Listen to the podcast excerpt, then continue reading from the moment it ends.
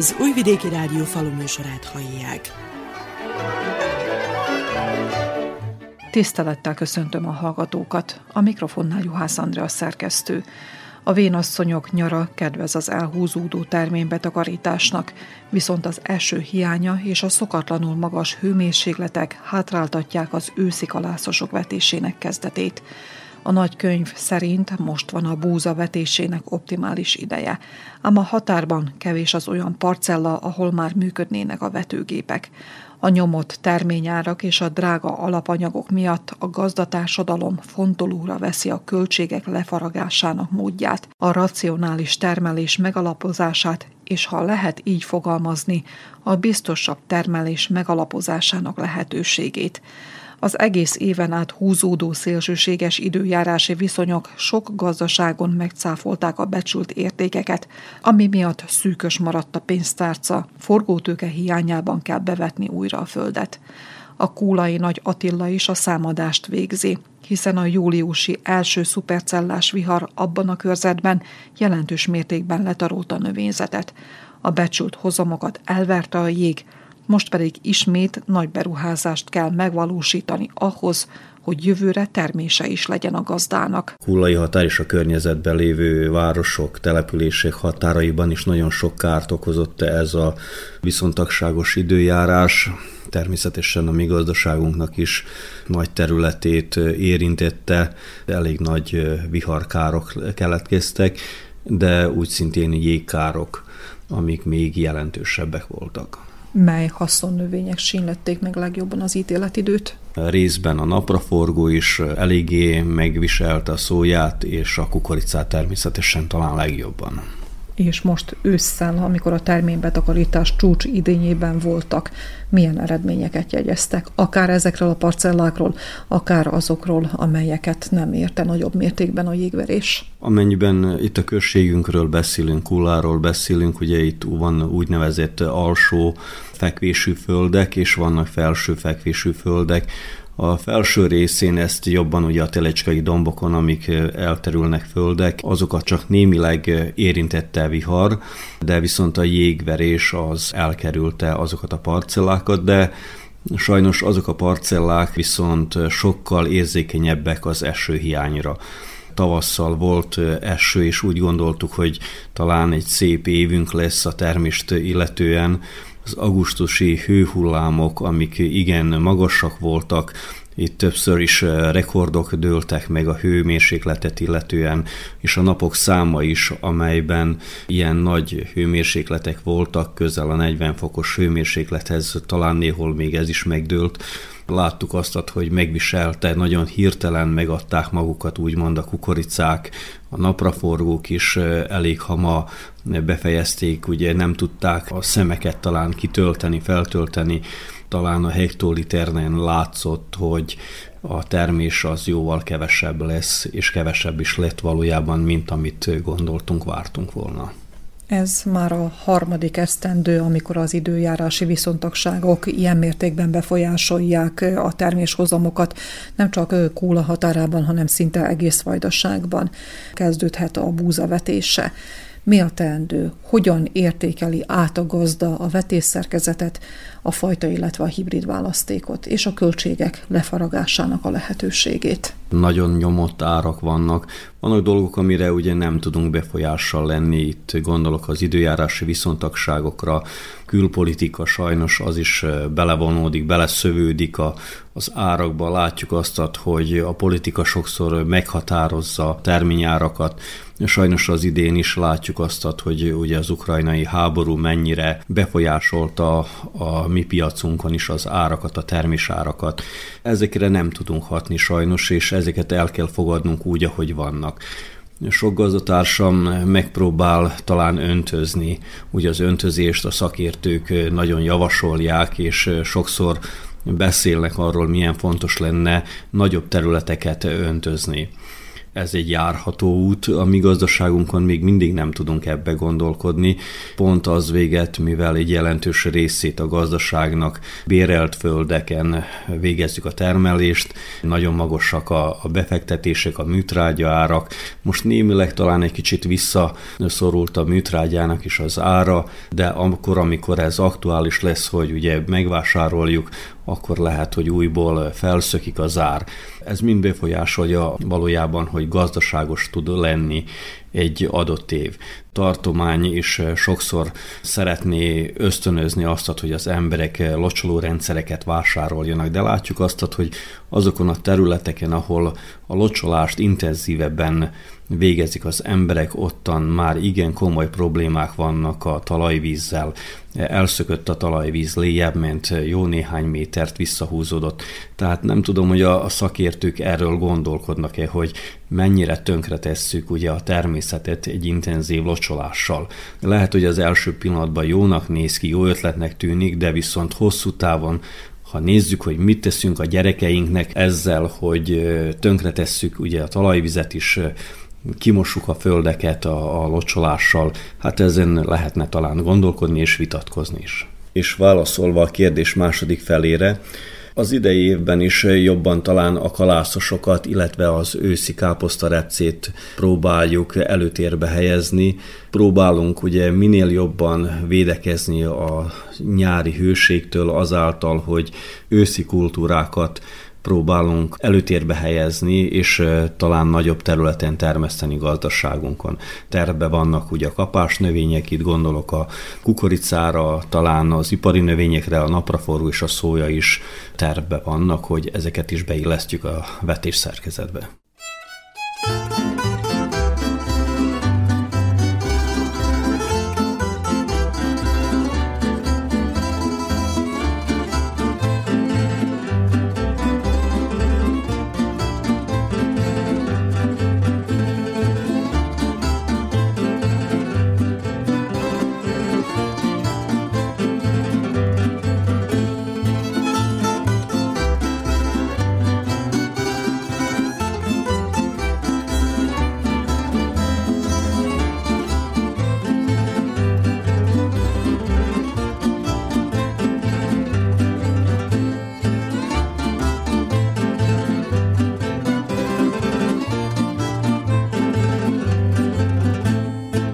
Műsorunk folytatásában egy bánáti településre, a zömében magyar lakta tordára látogatunk, ahol a helyiek és a gazdálkodók hasonló gondokkal küzdenek, mint Vajdaság más falvaiban az emberek. Valamikor négyezer lelket számlált a falu, ám az utolsó népszámlálás adatai lesújtóak. Megfeleződött a lakosok száma, mondta Szalma Valéria, a helyi közösség titkára. A falunk az rohamosan öregszik, fiataljaink javarésze elköltözik. Egyszerűen nincs munka lehetőség itt erre. Mindaz mellett összefogással egy nagyon aktív kultúréletet él ez a kis közösség. A helyi közösség valamikor szabadabban működött. Most ezzel az új törvényekkel, rendelettel, ami az elmúlt 10-15 évbe belet vezetve, meg van kötve kezünk, lábunk. Még egy villany áramot se tudunk a község nélkül kifizetni, saját eszközeink nincsenek. Tehát függő viszonyban vannak Így a van. községtől, mégis mit tudnak tenni azért, hogy zöggenőmentesen folyjon az élet itt? Ami a kultúréletet illeti, ami a befektetéseket illeti, java részt pályázati úton tudjuk megvalósítani. Melyek voltak az elmúlt időszakban azok a jelentős infrastruktúrális beruházások, amelyek szebbé élhetővé tették Tordát? Hát Magyar Nemzeti Tanácsnak köszönhetően és a Betlen Gábor alapnak köszönhetően ilyen lépcsőszerűen újítsuk fel a kultúrotthonunkat és az ifjúsági otthonunkat úgy érezzük, hogy ennek a kevés fiatalnak és gyereknek a maximális lehetőséget meg kell adni egy szórakozásra, egy hagyományápolásra, ami, ami a magyarság hagyományát tovább fogja vinni, és én ezt úgy vallom, hogy mindent meg kell tenni az érdekében, hogy egy, egy funkcionálható, alapvető körülményt biztosítsunk azzal, hogy felújítsuk ugye az, ezeket az otthonokat. Az itteni szerbiai pályázatok valamikor a helyi közösség direktből tudott ezeken a pályázatokon részt venni, most a községen keresztül kell, hogy ezek lebonyolódjanak, ami megint csak úgy szól, hogy ha a község vezetősége éppen úgy dönt, hogy na beveszi Tordát, és akkor beveszi, ha éppen úgy dönt, hogy most Tordát kihagyja, akkor kihagyja, hát mi egy magyar közösség vagyunk, nem szoktunk az elsők között lenni, pályázni csak azokra a dolgokra lehet, ahogy a pályázati kiírás szól. Ezek pedig? Nem pályázhatunk mi infrastruktúrára, mind az mellett, hogy tudjuk mi is, hogy azok fontosabbak lennének, mikor nem arra van egy pályázat kiírva. Ezek a pályázatok leginkább kultúr megmozdulásokra, egy kis része van ilyen épületek, ingatlanok felújításra, a civil szervezetek működésére, de nem minden civil szervezet vehet részt benne. Kétnyelvű táblák letevésére vannak, és itt sajnos, hogy kimerült az egész. Holott tudjuk mi, hogy jó volna ugye a határutak rendezése is, mivel hogy a településünk mezőgazdasággal foglalkozik, Ugye jó volna megoldani a, a szennyvíz csatorna hálózatot is a településen, de sajnos ezekre eszközt pályázati úton sem tudjuk beszerezni. Igaz, hogy Valéria nem tőzsgyökeres tordai, de mégis annak valhatná magát, hiszen több évtizede már itt él a faluban. Hogyan látja a település jövőjét, élhetőségét? Megteszek mindent, ami tőlem telhető, hogy minél folyamatosabban és jobban működjön ez a közösség. A közösség azt jelenti, hogy minden egyes polgára oda tartozik. Minden egyes polgár, ha egy kicsit is adja magát és összefogunk, akkor én még mindig azt látom, hogy van ennek a településnek jövője. Mindaz mellett, hogy vannak nehézségek, gondok, hogy bizonyos infrastruktúrák, bizonyos gazdasági dolgok nincsenek megoldva, azt vallom, hogy egy, egy erős kultúr élet, egy iskola, egy templom élet, a falu az kihalt. Ha erre van lehetőségünk, hogy ezt föntartsuk, akkor ezt fogjuk föntartani.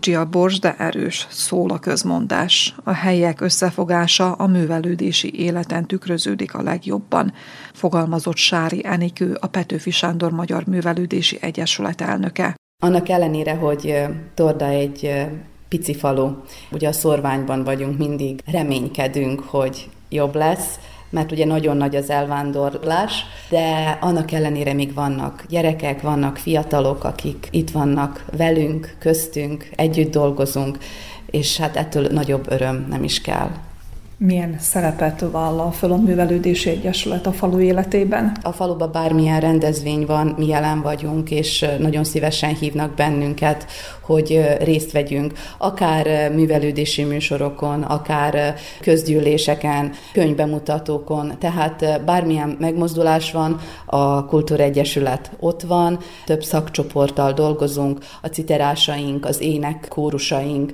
szavalójaink vannak, próbálunk minél minél több szakcsoporttal dolgozni, és akkor ezáltal színesebb műsorokat tudunk nyújtani, és nem csak a falubélieknek, ugye eleget teszünk a meghívásokat mind külföldön, mind belföldön, szeretünk szép tartalmas műsorral elmenni. Melyek azok a legjellegzetesebb, legemlékezetesebb rendezvények, kapcsolatok, fellépések, amelyek meghatározzák az Egyesület életét? Nekünk nagyon fontos a Tordai Művelődési Napok, ugyebár ez a rendezvénysorozat majd három hónapig tart, január közepétől indul, és március végig, valamikor még április elejéig is eltart.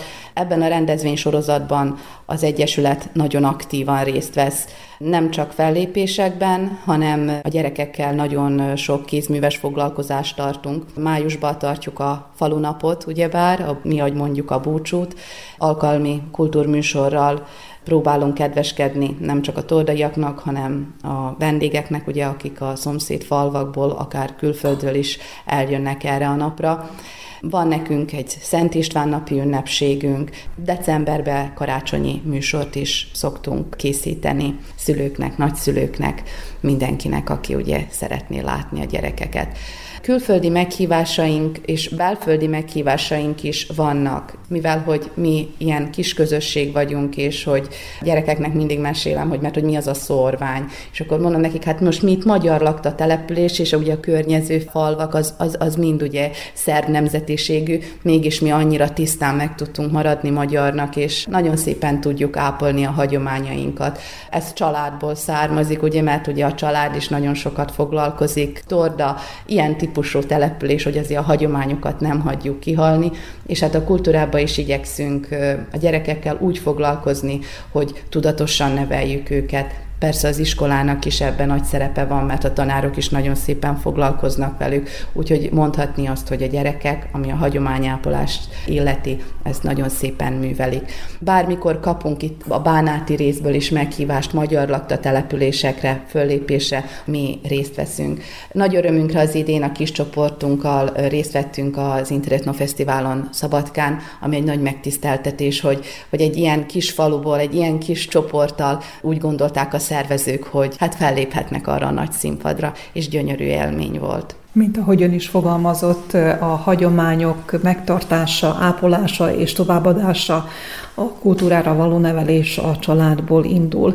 Viszont a különböző nem olyan nagyon régen megindított programok, anyaországi programok mennyire járultak hozzá mindezeknek a hagyományoknak és magának a folklórnak, a magyar folklórnak a feltárásához és továbbviteléhez itt Tordán? A Petőfi programba benne voltunk, és ezt mi nagyon gyorsan az év elején a művelődési napok keretén belül próbáltunk és igyekeztünk eleget tenni az elvárásoknak, hogy teljesítsük a programot. Nagyon szép műsorokat kaptunk, és nagyon szép műsorokat adtunk.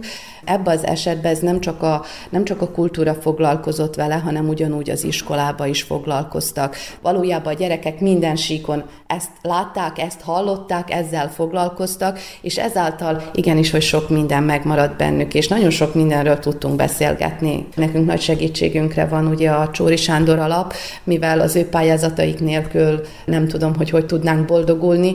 A tartományból is kapunk megnyert pályázatokat, Betlem Gábor alaptól, de viszont a Csóri Sándor alap az, az a pályázat, ami nagyobb összeg, és tudunk biztosítani a gyerekeknek utazásokat, a koreográfusok tiszteletdíját ki tudjuk fizetni, népviseleteket tudunk varattatni. A műsoraink színesebbek legyenek, élő zenére tudunk táncolni, ugye ezáltal a zenészeknek a tiszteletdíja.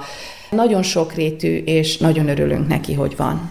Enikő tűs, gyökeres, tordai, mit szeret ebben a faluban? Mindent és így, ahogy kimondom, mindent.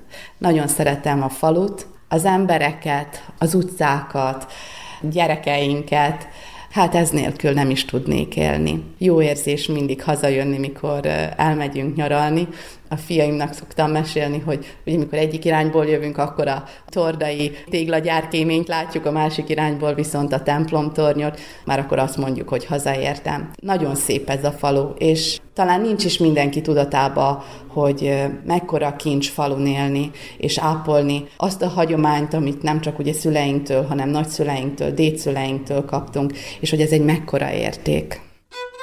thank you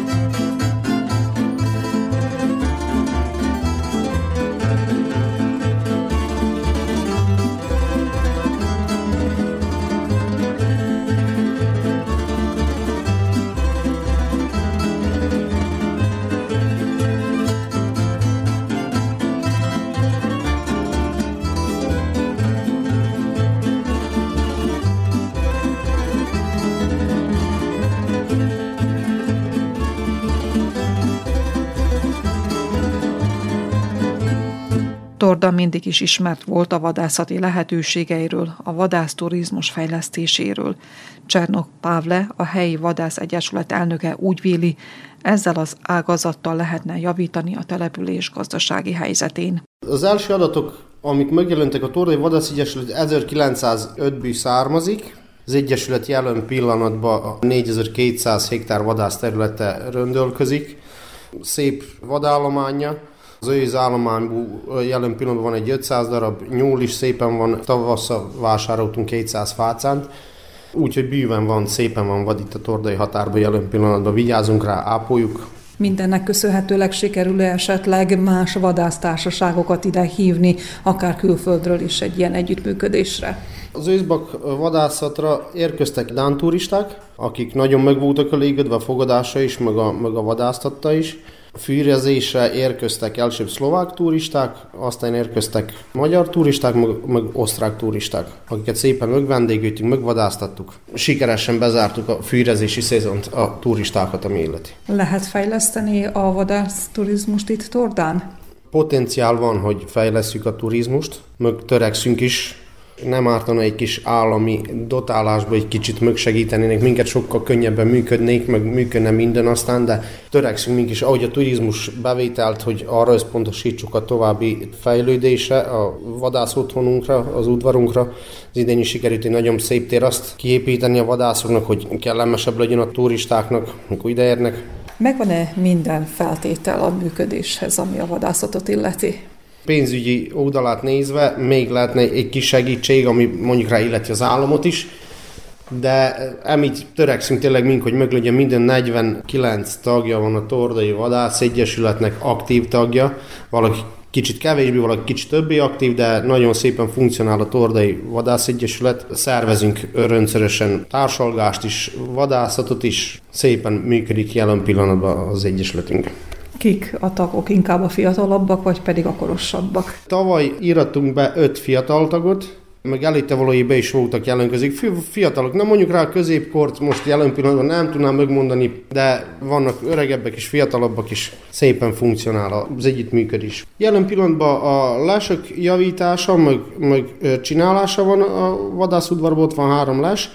Tavaly vásároltunk fő 12 apró vadas ötetőt, ami használatban is volt egész télen. Kivittünk több mint 4 tonna szömes takarmányt, ami szépen meg is látszik jelen pillanatban az állományon, sok fácán maradt kint a területen, meg sok kisköjtöt, meg szépen állítódik vissza a fogolyállományunk. Már most már nagyon szépen van fogoly, nagyon szép látni is kint a határba őket, mert egy momentben úgy volt, hogy elvesz a fogjunk, de most már szépen jön vissza jelen pillanatban merem mondani, hogy olyan 250 darabról van szó a tordai határban. És amikor az erdő karbantartásáról van szó? Szervezünk munkakciókat, van két fácán befogadunk, amit minden évben funkcionáltat, minden évben vásárolunk fácán, valamikor 500 most 700 út jelen pillanatban. El van osztva a társaság két csoportra, mind a két fácányost szoktuk karba tartani, Villampásztorokat is raktunk körül, hogy biztonságosabb legyen a fácánőrzés. Minden momentban két tagunk kín van, aki őrzi a fácányokat, öteti meg iteti. Fásítási akciókat szoktak-e szervezni? Jelen pillanatban nincs olyan területünk, amire, amit bírnák fásítani az állam, hogy elvette a Tordai Vadász Egyesületnek a földjeit, öt év után a bíróság befejezett, úgyhogy jelen pillanatban most kaptuk vissza ebbe a pár napba vissza a földeket, úgyhogy bebírunk menni vissza területre. Majd azon törekszünk, hogy az legyen befásítva. Milyen jövőbeni terveik vannak? Tordai vadász otthon, ami még elmaradt befejezése, karbatartása, nagyon nagy financiai megterhelés, fásítás, ezeket a földeket, amit visszakaptunk az, áll, az államtól, azokat befásítsuk, törekedni fogunk a továbbiakban még vásároljunk földet, meg területeket.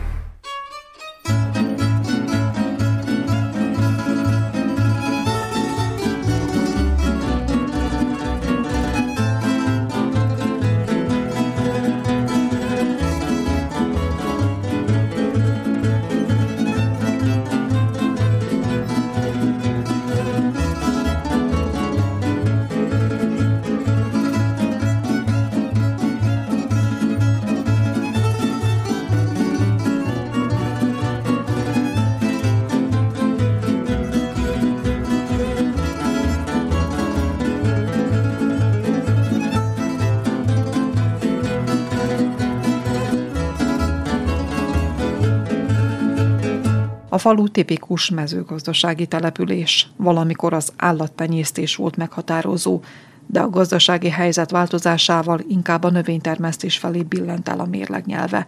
A második világháború után megalakult szövetkezet mai napig folyamatosan működik, és egy biztos pontot jelent a falu és a gazdák életében, vallotta Dvorák Ede igazgató. 121 néhány kooperánsunk van, akik kisebb-nagyobb mértékben közreműködnek velünk, Hát részben a reproanyag biztosítással foglalkozunk, részben a termékfölvásárlással, ugye két komoly konkurens cégünk is van itten, hát ez nem egyedülálló eset, minden faluban már, már így működik. Szabad piaci viszonyok uralkodnak itt is, mint minden településen, úgyhogy általános jelenség, ami ma mindenütt jelen van, akármelyik településre megy az ember, ezt a képet találja. A szövetkezet mindenféleképpen csak a növénytermesztésre alapozza a gazdálkodást? Az utóbbi években igen, valamikor foglalkoztunk jószág fölvásárlással is sajnos ez annyira elfogyott a faluból a jószág, hogy, hogy ez most már teljesen értelmetlen. A jelen pillanatban egy privát személy foglalkozik ilyen szervezéssel, de ez is úgy mondom, inkább azt mondanám szimbolikus formában. A szarvasmarha fölvásárlás az nagyobbára déli kereskedőknek a kezében van, úgyhogy tisztán növénytermesztéssel foglalkozunk, és annak azon termékek fölvásárlásával. Tekintettel arra, hogy nem első osztályú földek vannak a kataszterben, milyen vetésszerkezet határozza meg a termelők életét, gazdaságát, és milyen hozamok? A második osztálytól a hetedik osztályig minden kategória megtalálható a tordai határban. Privát szektorban talán valamennyivel jobb minőségű földekkel dolgoznak, mint a szövetkezet, amivel rendelkezik. A szövetkezet már rég egy ilyen négy kultúrás termelési formát vett föl, ez a napraforgó, a kukorica, a buza, meg az árpa. Most az utóbbi években próbálkozunk repce termesztéssel is, az idén learatott repce mondjuk elfogadható termést, mennyiséget adott, de azért voltak előtte bizony elég szerény terméseink is, úgyhogy nem lehet kérkedni a, a termés színvonalakkal a repcénél, tordán. Ami a, az újabb kultúrákat illeti, talán meg kell említenem a, a takarmán cirkot, ami az idén 50 hektárnyi terület talán el lett vetve a tordai határban. Betakarítása megkezdődött, viszont elég nyomott áron lehet realizálni, úgyhogy nem tudom, hogy mekkora termelők lelkesedése. Igazából nem vagyok el ragadtatva vele, meg szerintem nem biztos, hogy egyenlőre egy nyerő kultúra lesz. Nagyon jó lenne, ugye, mert a szárazságtűrő képessége fantasztikus, sokkal jobb, mint a kukoricáé, de viszont nem tudom, hogy a, a realizáció hiány ez mennyire, mennyire lesz úgymond biztos pilléra termelők részére. Változik a gazdasági helyzet, változik a beruházás mértékének az összetétele, az ára, a terményárak alakulásának is tanúi vagyunk. Mindennek ellenére mit tapasztal a Dórák igazgató? Van-e némi gépesítési fejlődés, akár a szövetkezetben, vagy pedig a privát gazdaságoknál? Igenis van fejlesztés a gépeállományban, az elmúlt években azért azt kell mondani, hogy voltak jobb évek is, ahol nem ilyen nyomott termék arányokról beszéltünk, amikor ugye jó áron tudtuk realizálni a termékeket, az mellett is, hogy kevesebbet termett, de viszont a terményárak elég magasak voltak. Ezek az évek azért hozzásegítették, hogy jelentős fejlesztések is történtek a falu gépállomásában, és teljesen másképp néz ki mondjuk a gépállományok, mint amint kinézett mondjuk 15 évvel ezelőtt. Prosperitáti nagyban hozzásegített, ugyan egy, is egy magyar lakta településről beszélünk, ahol több mint száz gazdaságnál volt pályázás a Prosperitátinál, tehát ez azt jelenti, hogy legalább egy gép század néhány gazdaságban megjelent, de nem egy, egy részénél talán 7-8 is. Betakarító gépeket azt ugye a Prosperitátin keresztül nem vettek, de viszont más alapon igenis vettek. Az utóbbi 6-7 évben legalább 7 vagy 8 vadonatúj kombány érkezett a faluba, ami szerintem az előtti években egyáltalán nem így nézett ki. A kapcsolható eszközök tönkelege is érkezett, ami a redukált talajműveléshez hozzásegítő eszközöktől, akár a precíziós gazdálkodás, hoz hozzásegítő gépekről is. Nagyon sok GPRS felszerelés érkezett a faluba. Amióta a Prosperitáté megjelent, ez egy, egy óriási, óriásit változtatott a falu képén a, egyáltalán a, a gépesítés szempontjából tapasztalható esetleg a generációváltása a gazdaságokban, és a fiatalok az mellett, hogy használják ezeket az új berendezéseket, mennyire fektetnek hangsúlyt esetleg a szakképesítésre? Igenis tapasztalható, meg ezek a fiatal emberek, ugye, akik itt maradtak a falun, akik egy ugye, jelentősebb földterülettel dolgoznak, használják ezeket a modern technika vívmányait. Mondjuk ezek a fiatalok közül nem túl sokan fejeztek be egyetemet talán, tehát igazi magas szakosítás nincs köztük, de ettől függetlenül sikeresen használják a modern technika vívmányait. A jelenlegi helyzetükrében hogyan látja a település mezőgazdaságának jövőjét? Tordán Óriás gazdaságok nem fejlődtek ki, tehát nagy gazdaságok vannak, hogy félreértsen valaki.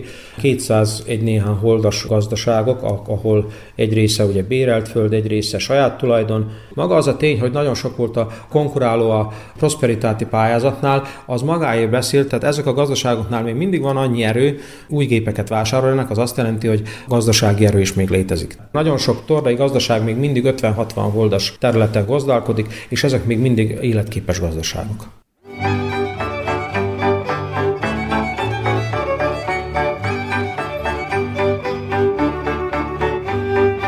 Annak ellenére, hogy a szántóföldi növénytermesztés jellemzi a falut, akadnak olyan gazdálkodók is, akik a szülői örökséget tovább éltetve tették le voksukat a különlegességek mellett. Lőrinc Tamara édesapjától tanulta el a méhészkedést. Elmondta, nehéz a méztermelés, de hatalmas szeretettel és sok segítséggel jövedelmet hoz a konyhára. Talán amikor felnőttem, úgymond, saját magam lábán megálltam, és akkor, hát volt egy ilyen ötlet, hogy, hogy akkor mi, miért ne próbáljunk. Meg egyébként is sok minden érdekel, ez is egy olyan dolog volt, ami érdekelt. Nézegettünk olyan dolgokat, amiket lehet falun is csinálni, ami kivitelezhető dolgok. Valamennyire értettem is a méhekhez, és akkor a, a méhekre esett a választásom. Beszereztünk néhány ö, család ö, méhet, egy idős bácsitól, nagybecskerekről. Milyen párhuzamot tudna vonni a valamikori, meg a mostani méhészkedés között? A helyzetünk nagyon-nagyon más, mint csak 20 évvel ezelőtt, mert Például, amit itt sokat emlegetünk Tordán, hogy a tarlóvirág, meg hogy a tarlóvirág méz, még, még utána egy, egy két pörgetés volt, most meg egyszerűen a, a napra forgó nekünk itt a fő hordásunk, a fő méhlegelő, ami nagyon kevés, nagyon kevés a méhek számára. Nagyon kevés a gyümölcsös, nagyon kevés a zakácfa, tavasszal, ami beindítaná, vagyis elősegíteni a fiasítást és a mi családoknak a fejlődését. Az akácfáknak a zömét kivágták, nagyon sok a permetszer. Valójában egy szemléletváltásra van szükség ahhoz, hogy ezt az ágazatot is segítsék a többiek, a környezet? Igen, mindenképp, viszont ez is, mint nagyon sok minden más, egy rendszer szintű probléma, mindig azt mondom, hogy sok kicsi sokra megy, viszont ez, ez, ezek rendszer szintű problémák, amiket nem biztos, hogy meg, meg tudunk oldani.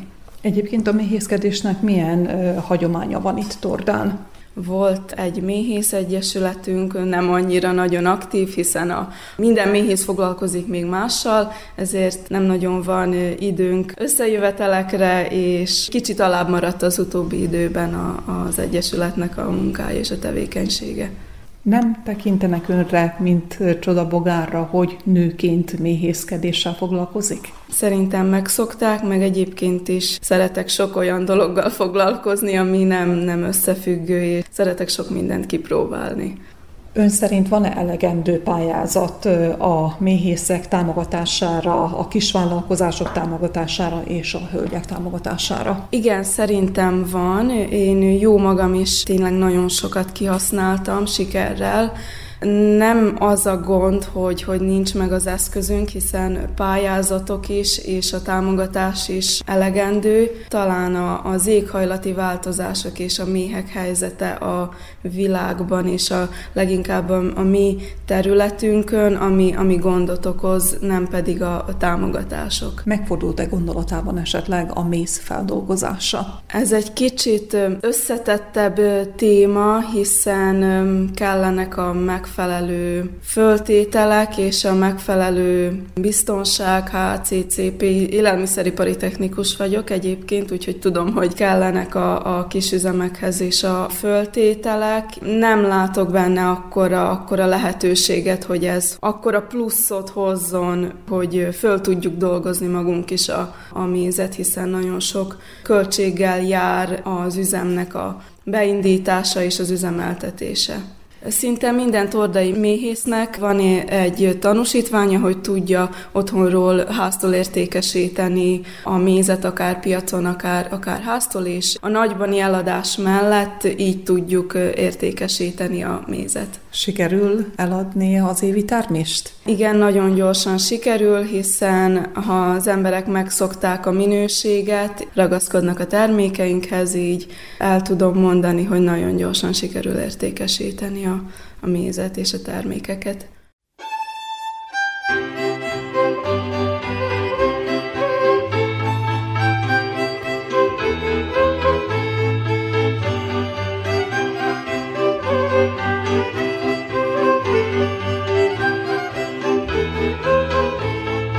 Az új korszakba lépve a termelőknek, legyenek fiatalok vagy idősek, szükségük van a szakmai és a jogi tanácsadásra.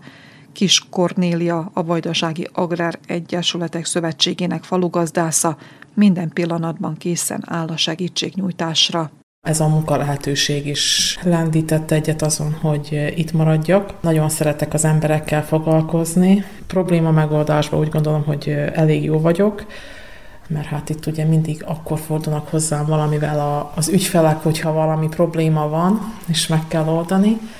A falus életben az, az a szép, hogy mindenki mindenkit ismer, bárkihez bármivel fordulhat az ember, természet, aki szereti a természetet, kevésbé szereti a nyüzsgést, a városi nyüzsgést, az annak szerintem tökéletes. Bármikor át, át lehet menni a szomszédba, egy ismerőshöz, hogyha valamire szüksége van valakinek, bárkit fel tud hívni, hogy most azonnal. A falu társadalmi, illetve gazdasági helyzetén visszaköszöne az, hogy fogyóban van a település lakossága?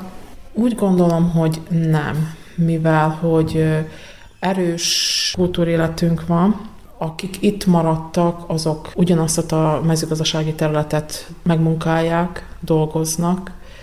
Igaz, az állatállomány az közel sem olyan, mint régen, szinte minden családi gazdaságban voltak állatok, sertések, szarvasmarha, jó, kecske, akármi. Most vannak utcák, ahol ugye már nincsenek állatok, azt is elmondhatom, hogy az utóbbi talán két-három évben nem költözött ki család külföldre. A fiatalok ugye itt veszik át a családi gazdaságot, ebben látik a jövőt, úgymond. Van erre élő példa? Igen, van. Itt a Prosperity Alapítványon keresztül is több fiatal család vásárolt házat, illetve újította a gazdaságot, vagy tenyészállatokat is ugye vásároltak, maradt itt három család, akik fiatalok foglalkoznak állattenyésztéssel, tejtermeléssel konkrétan. Ebben lássák a potenciát, ezt fejlesztik, ezt az ágazatot, és remélhetőleg ki is fizetődik majd nekik. Önre, mint falugazdászra, mekkora igény van? Miben tud segíteni az embereknek? Úgy gondolom, hogy nagy igény van a segítségre, mivel idén volt az e-agrárra való átállás is mezőgazdasági termelők számára. Tavasz erről szólt, e-agrárról, éjjel-nappal ezt csináltuk. A szomszédos településeken is élők is átjárogattak ide hozzám. Ott is igyekeztek a helyi közösségbe ugye segíteni a szerb ajkó településeken mert ugye mi először is ugye a magyar ajkó gazdákon segítünk, de nagy segítség volt a mezőgazdasági szakszolgálatot is, hogy ki tudtuk hívni, és akkor helyszínen ki tudtuk osztani a regisztráláshoz szükséges kódokat, elindítani, vagy a problémát megoldani. Úgy gondolom, hogy ez segítség nélkül nem ment volna, mert mindenkinek be kellett volna ugye utazni vagy Begaszentgyörgyre, vagy Nagybecskerekre, mivel a községbe csak két helyen lehetett ezeket a kódokat is kivenni. Ez így volt a legmegfelelőbb, hogy több nap igényeltem, hogy a szakszolgálat munkatársai kijöjjenek, és a segítségükkel megoldjuk a helyzetet még ugye különféle pályázatokat is. Én csinálok szinte majdnem mindenkinek a pályázatot, a tartományi pályázaton nagyon szép számba szoktak tordajak jelentkezni, az idei évben elektronikus formában nyújtottuk be, mivel hogy azon keresztül, ha benyújtjuk, eleve több pontot is kaptak a pályázók, sikerülnek a pályázatok, általában kapcsolható eszközökre, néhányan vannak méhészek, a méhészet fejlesztésére, eszközök méhkaptárak vásárlására, van egy fóliásunk, ő fólia sátor felújítására, mert ugye ezt pár évente újítani kell. Ők általában a tartományi pályázaton keresztül szokták ezt megoldani.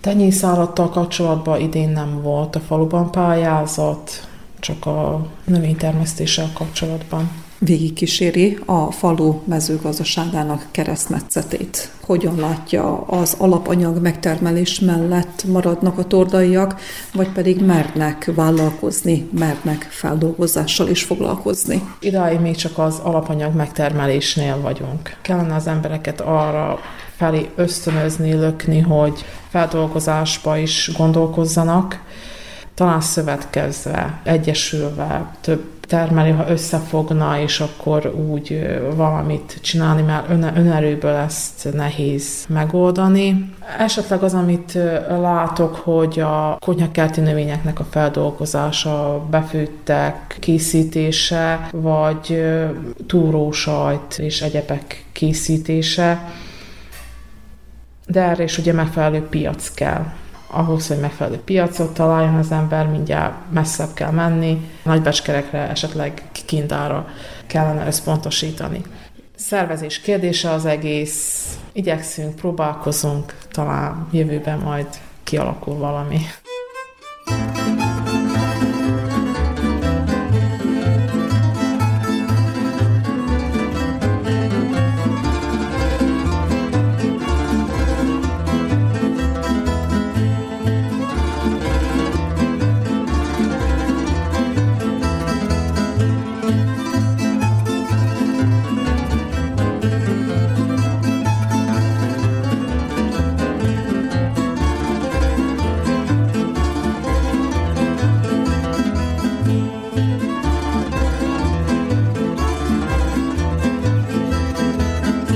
Zárószóként Gallus László agrárkommentárja következik. Az őszi terménybetakarítás árnyékában Vajdaságban folyamatban van a búzavetés, de hogy a depresszív terményár nem különben a magas input anyagárak milyen mértékben befolyásolják a vetésterület alakulását, nehéz megjósolni a munka kezdetén. Azonban semmiképpen sem mondható biztatónak a búzatermesztés iránti lanyha érdeklődés, ami a fémzárolt vetőmag iránti keresletből is kiviláglik. Szépen hangzik, hogy van elegendő fémzárolt vetőmag, a fajta választék is bőséges, műtrágyából sincs, nem is lesz hiány, de arról nem sok szó esik, hogy a gazda miből vásárolja meg a munkájához nélkülözhetetlen input anyagokat, ha csak nem akar ismételten eladósodni a várt új termés terhére.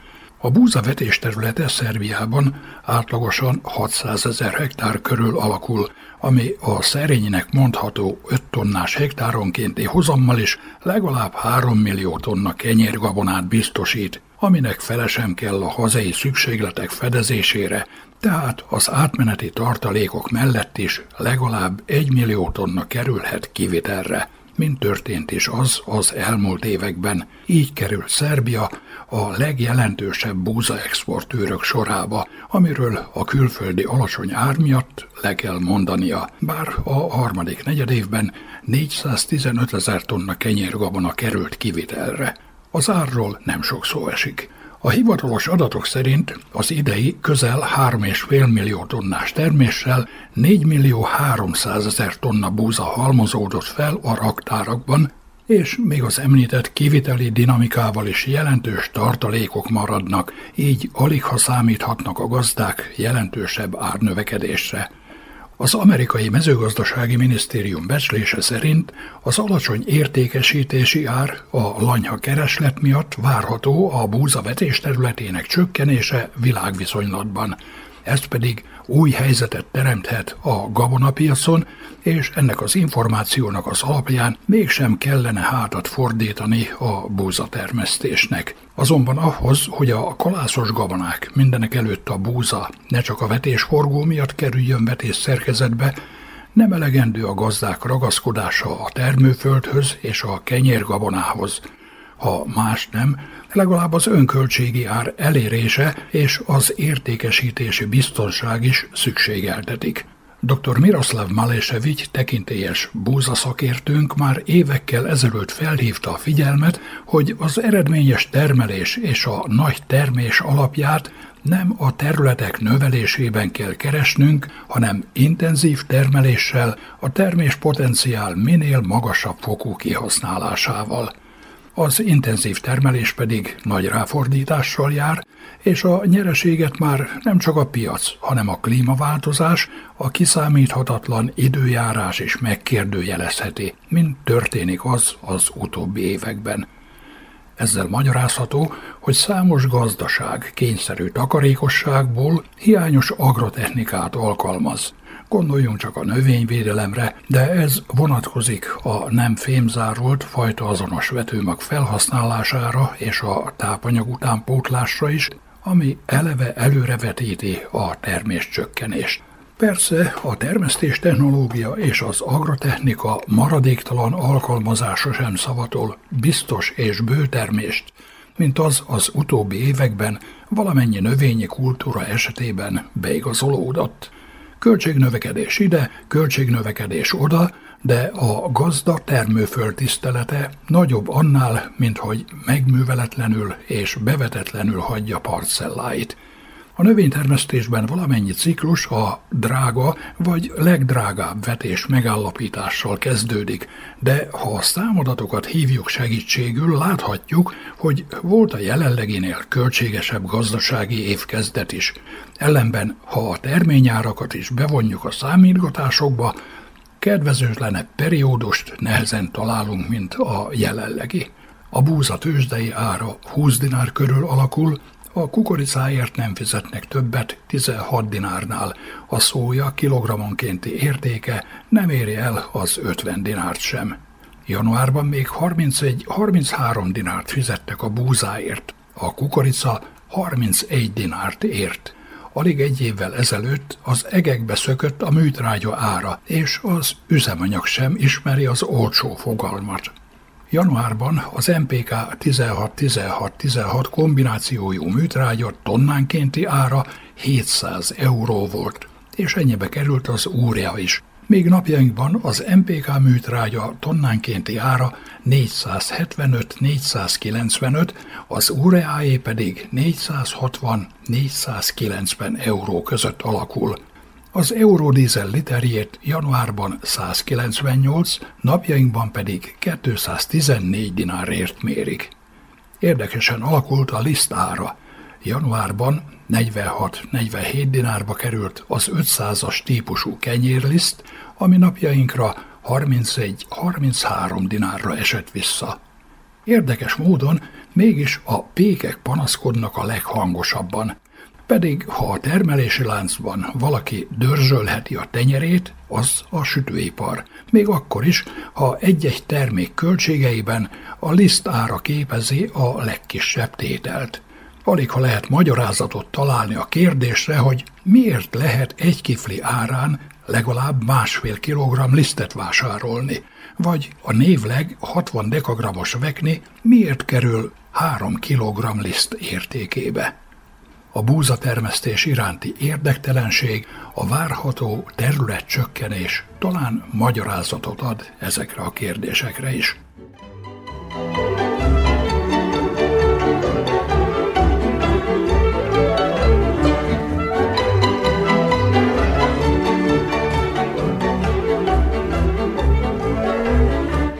Kedves hallgatóink, faluműsorunkat sugároztuk. A munkatársak és Sanca Ibolya hangfelvevő nevében is elköszön önöktől a szerkesztő Juhász Andrea.